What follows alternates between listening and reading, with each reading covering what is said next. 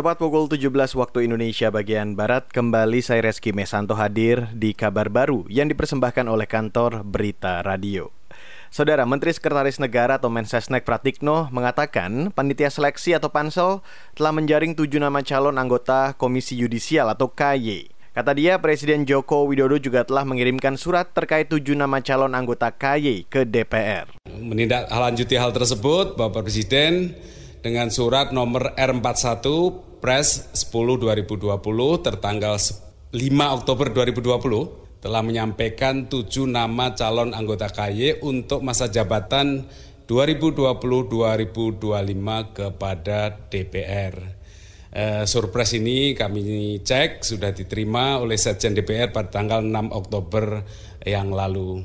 Mensesnek Pratikno mengatakan dua di antara calon berasal dari unsur bekas hakim, tiga dari unsur praktisi hukum, satu unsur akademisi, dan satu lainnya dari unsur masyarakat. Sebelumnya, Jokowi telah membentuk pansel calon anggota KY. Pembentukan pansel menindaklanjuti masa jabatan anggota KY yang berakhir 20 Desember 2020.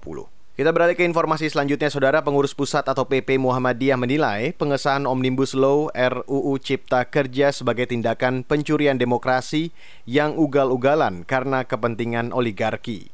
Ketua PP Muhammadiyah Bidang Hukum dan HAM Bushro Mukodas mengatakan, PP Muhammadiyah akan mengajukan uji materi ke Mahkamah Konstitusi terkait Undang-Undang Cipta Kerja. Kami melihat bahwa RUU Omnibus Law ini dipaksakan semalam itu disahkan tidak merupakan hal yang mengejutkan. Mengapa? Nah, ini bagian dari dominasi dari dua dominator. Dominator itu ialah satu oligarki bisnis, yang kedua oligarki politik. Dua oligarki ini terus melakukan satu relasi yang sangat intim akhirnya mereka merasa terganggu dengan gerakan-gerakan yang merugikan mereka. Ketua PP Muhammadiyah Bidang Hukum dan HAM Busro Mukodas menyatakan pengajuan uji materi Undang-Undang Omnibus Law Cipta Kerja ke Mahkamah Konstitusi akan berhasil, asal Hakim MK masih mencerminkan sikap negarawan.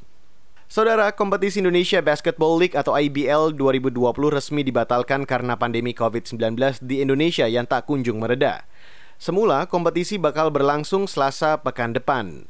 Direktur Utama IBL Junas Miradiarsyah dalam konferensi pers di kantor Kemenpora mengatakan, dengan dibatalkannya kompetisi membuat semua hasil pertandingan yang telah digelar sebelumnya tidak dihitung. Hal ini berarti tidak akan ada tim yang jadi juara di IBL 2020. Demikian kabar baru KBR saya Reski Mesanto.